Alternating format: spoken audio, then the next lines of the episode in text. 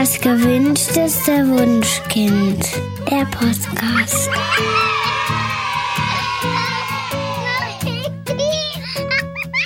Hallo und herzlich willkommen zu unserem Podcast Das gewünschteste Wunschkind mit Daniel Graf und Katja Seide. Heute bei uns im Studio zu Gast ist Thea. Thea hat uns schon begleitet durch die ersten beiden Folgen unserer kleinen Serie, von der ihr heute den dritten Teil hört, zu den digitalen Medien. Hallo Thea. Hallo. In unserer heutigen Folge geht es um die Frage, ob Ballerspiele gefährlich sind. Thea, du hast eine Frage dazu.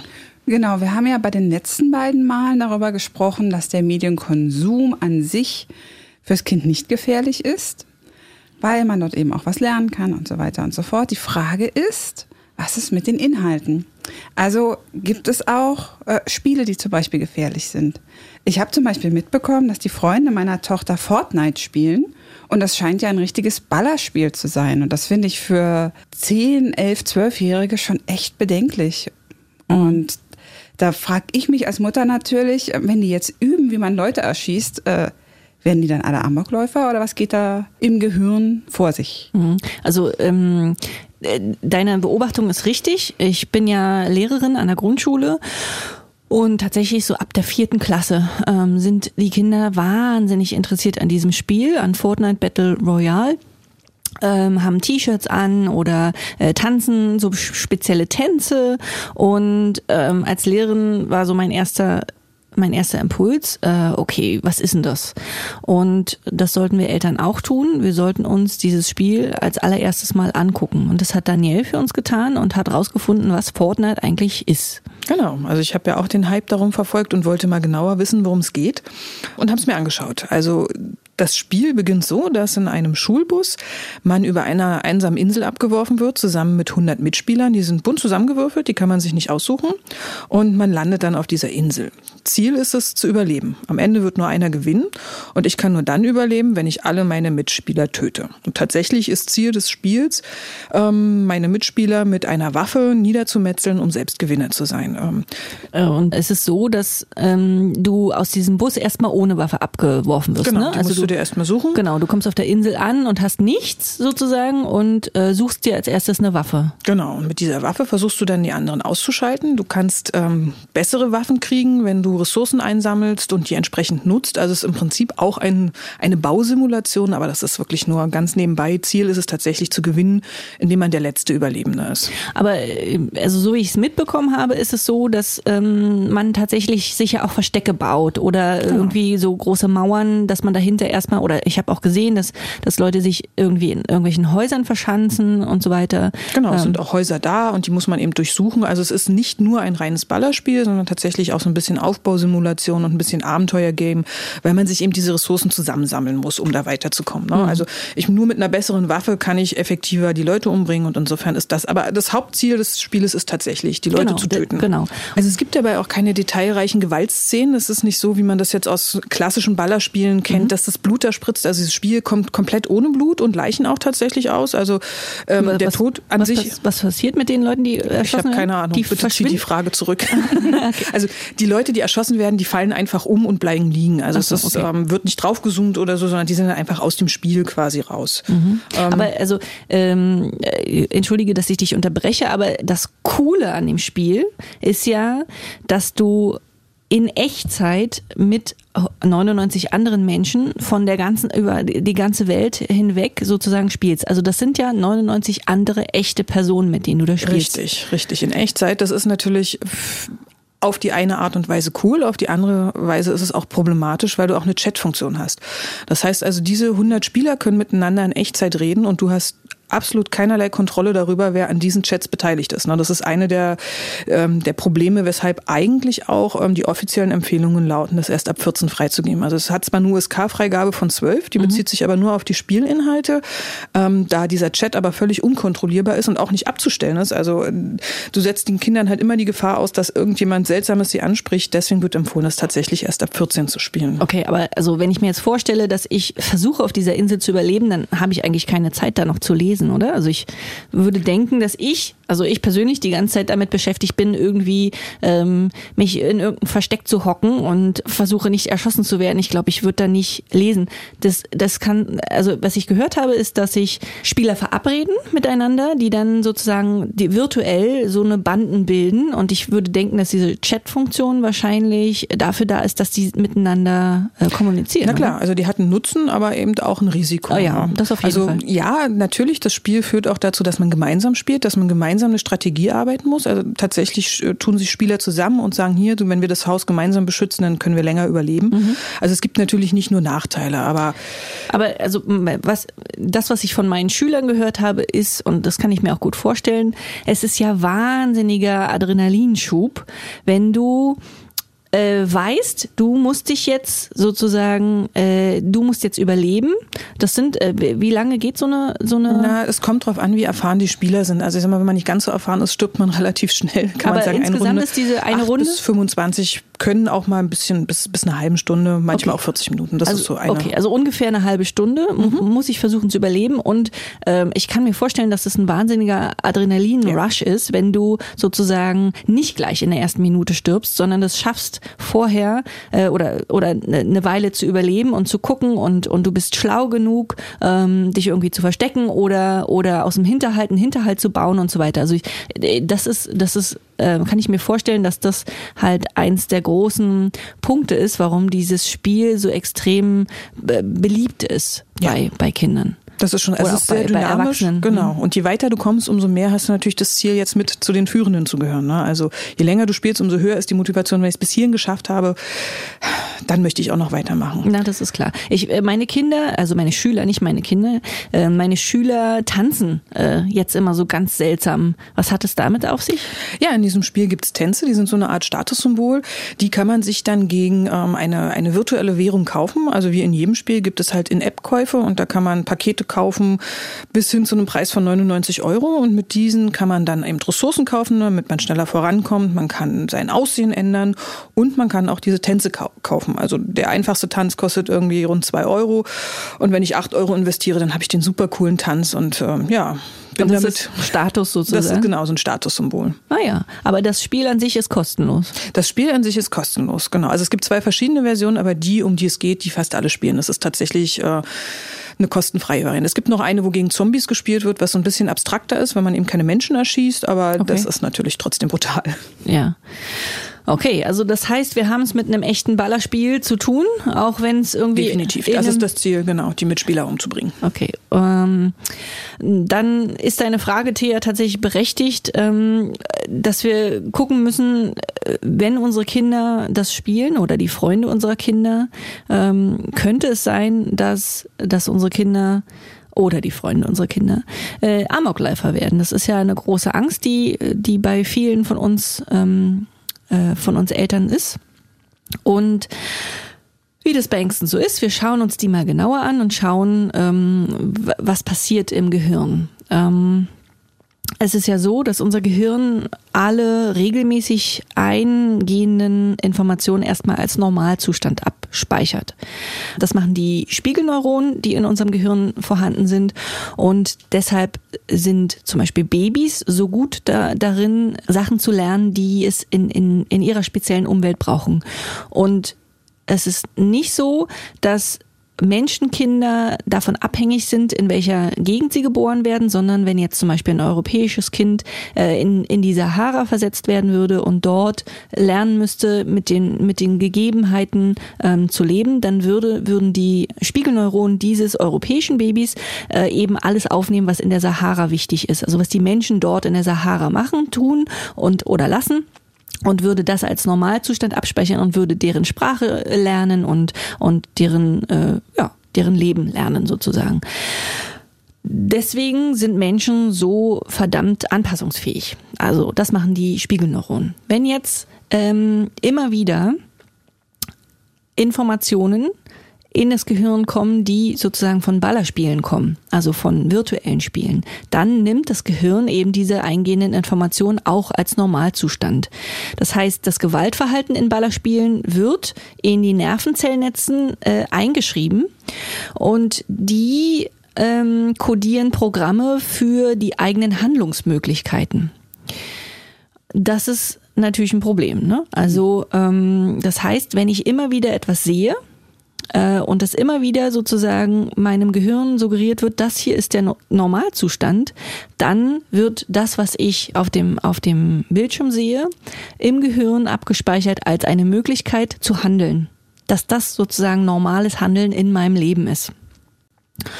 Und äh, nun etwas zu sehen und das auch abzuspeichern bedeutet nicht automatisch, dass man es selbst tut. Ähm, selbst wenn es als Handlungsmöglichkeit abgespeichert wurde. Aber es ist jetzt auf jeden Fall im Gehirn angelegt.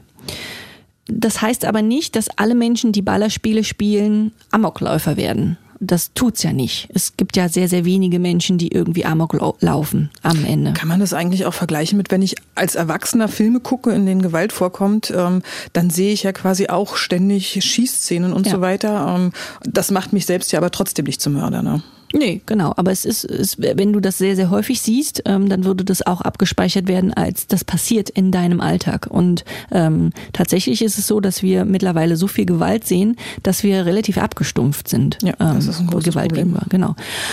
Das heißt, ähm, es muss irgendwie einen gefährdeten Personenkreis geben. Also Leute, wo klar ist, die könnten zum Amokläufer werden. Und die gibt es tatsächlich. Das wurde durch verschiedene Studien herausgefunden dass Menschen, die mit demütigenden traumatischen Erinnerungsspuren, äh, die nie irgendwie bearbeitet wurden, umherlaufen, dass die eher Amok laufen, wenn sie vorher Ballerspiele gespielt haben.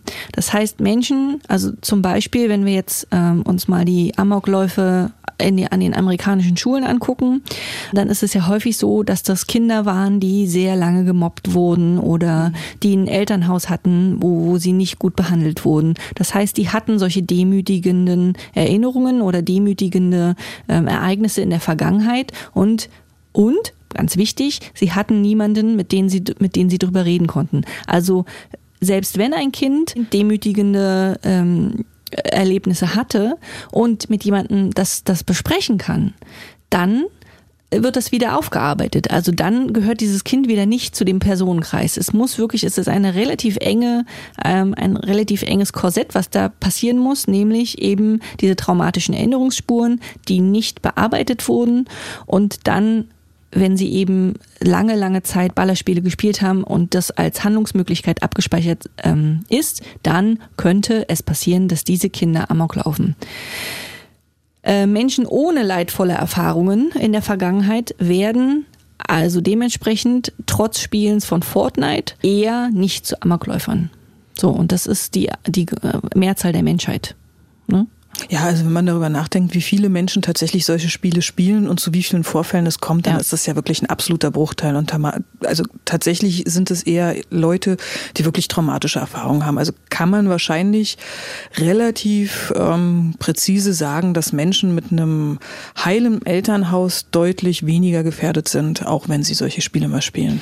Ja, wobei ähm, man immer schauen muss, was ist ein heiles äh, Elternhaus. Ne? Also ähm, ganz häufig sind ja auch Mörder zum Beispiel, ähm, wird gesagt, ja, die kamen aus so einem guten Elternhaus, von außen beachtet. Ja, von außen. Ja? Mhm. also ich spreche jetzt so für unsere Familien. Also wir, ja, die bedürfnisorientiert erziehen, können eigentlich ja. relativ sicher davon ausgehen, dass es unsere Kinder nicht treffen wird, auch wenn sie dieses Spiel einfach spielen Absolut, werden. Genau. Und ähm, trotzdem gibt es ja Punkte, die, die wir als Eltern definitiv beachten müssen.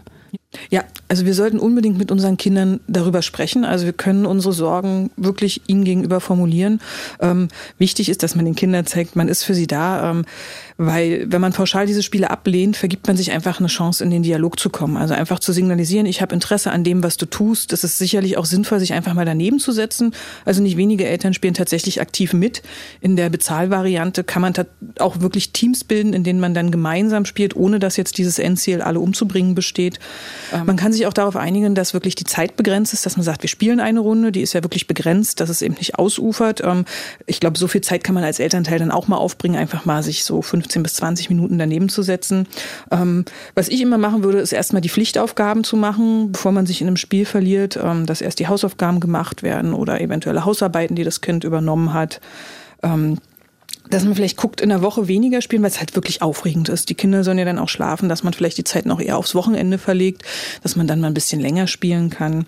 Ähm, ich persönlich finde auch wichtig, dass man den Kindern erklärt, wie sie damit umgehen können, wenn jetzt tatsächlich mal ein unangemessenes Verhalten in dem Spiel gezeigt wird. Also tatsächlich kann man jetzt über einen Chat mal angefragt werden und da irgendwelche ja. fragwürdigen Inhalte sein, ähm, dass man vorher mit dem Kind zusammen zeigt, hier kannst du draufklicken, das kannst du melden. Dieser Spieler wird dann quasi gesperrt beim nächsten Mal. Mhm. Ähm, ja, und wichtig ist wirklich miteinander zu sprechen und das als Gelegenheit zu sehen, ähm, auf eine, auf eine gemeinsame Art und Weise Zeit zu verbringen.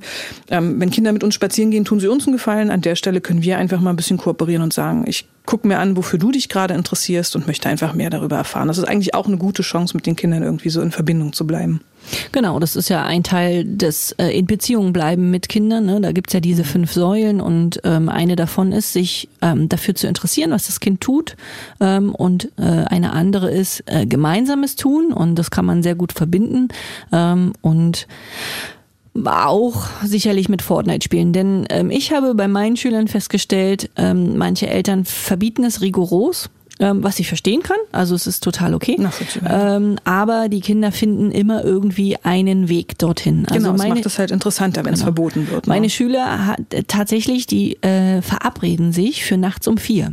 Also es ist ja ein virtuelles oh. Spiel, das heißt, die äh, ja. müssen, müssen, können das von zu Hause spielen stellen sich einen Wecker auf nachts um vier und treffen sich dann online äh, in diesem Fortnite-Spiel. Und das finde ich schon ziemlich krass. Also ja. dann äh, ist da die diese Beziehung mit mit den Eltern ja äh, durchaus gefährdet, wenn die Kinder das so heimlich machen. Ja, also dann lieber begleiten. Dann Unsere lieber Empfehlung. Begleiten, genau, genau.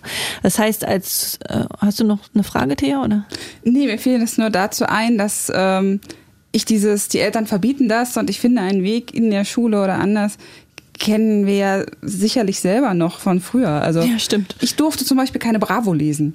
Oh, oh Dr. Sommer-Team. es gab immer einen Schüler, der die irgendwie beschaffen Absolut. konnte oder wo ich mir die ausleihen konnte. Und dann äh, wäre es manchmal sicherlich besser gewesen, meine Eltern hätten das mit mir besprochen. Also Absolut. ich ja. kann dir da gerade total folgen, deswegen ja. habe ich gerade so geguckt, weil ich dachte, ja, ich erinnere mich, ähm, dass wenn das Kind allein dann damit bleibt, ähm, hat man ja nicht viel gewonnen. Nee, leider nicht, genau. Mhm. Okay, als äh, wollen wir zusammenfassen schon? Okay, als Zusammenfassung die Frage war, ob Ballerspiele gefährlich sind. Und ähm, wir haben gesagt, dass sie gefährlich sein könnten ähm, äh, bei einem gefährdeten Personenkreis, dass alle eingehenden Informationen eben als Normalzustand abgespeichert werden und das als äh, Handlungsmöglichkeit kodiert wird im Gehirn. Und wenn man dann eben noch äh, demütigende ähm, Erinnerungsspuren in sich trägt ähm, und dann sehr viel Ballerspiele gespielt hat, dann könnte es sein, dass derjenige Amok läuft, aber die, die Chance, dass das passiert, ist durchaus gering, ähm, sodass unsere Empfehlung eigentlich ist, auch bei Fortnite Battle Royale äh, mit den Kindern in Beziehung zu bleiben, es ihnen nicht strikt zu verbieten, aber eben auch wie beim Suchtverhalten, über das wir ja schon äh, in unserem ersten Podcast gesprochen haben, darauf zu achten, dass das Kind genügend schützende Beziehungen hat und diese schützenden Beziehungen eben auch zu uns als Eltern ist. Und da kann man dann eben auch mal mit dem zusammen dieses Spiel spielen und, und so seine eigene Abneigung vielleicht überwinden. Ja. Vielen Dank, Katja, für die Zusammenfassung.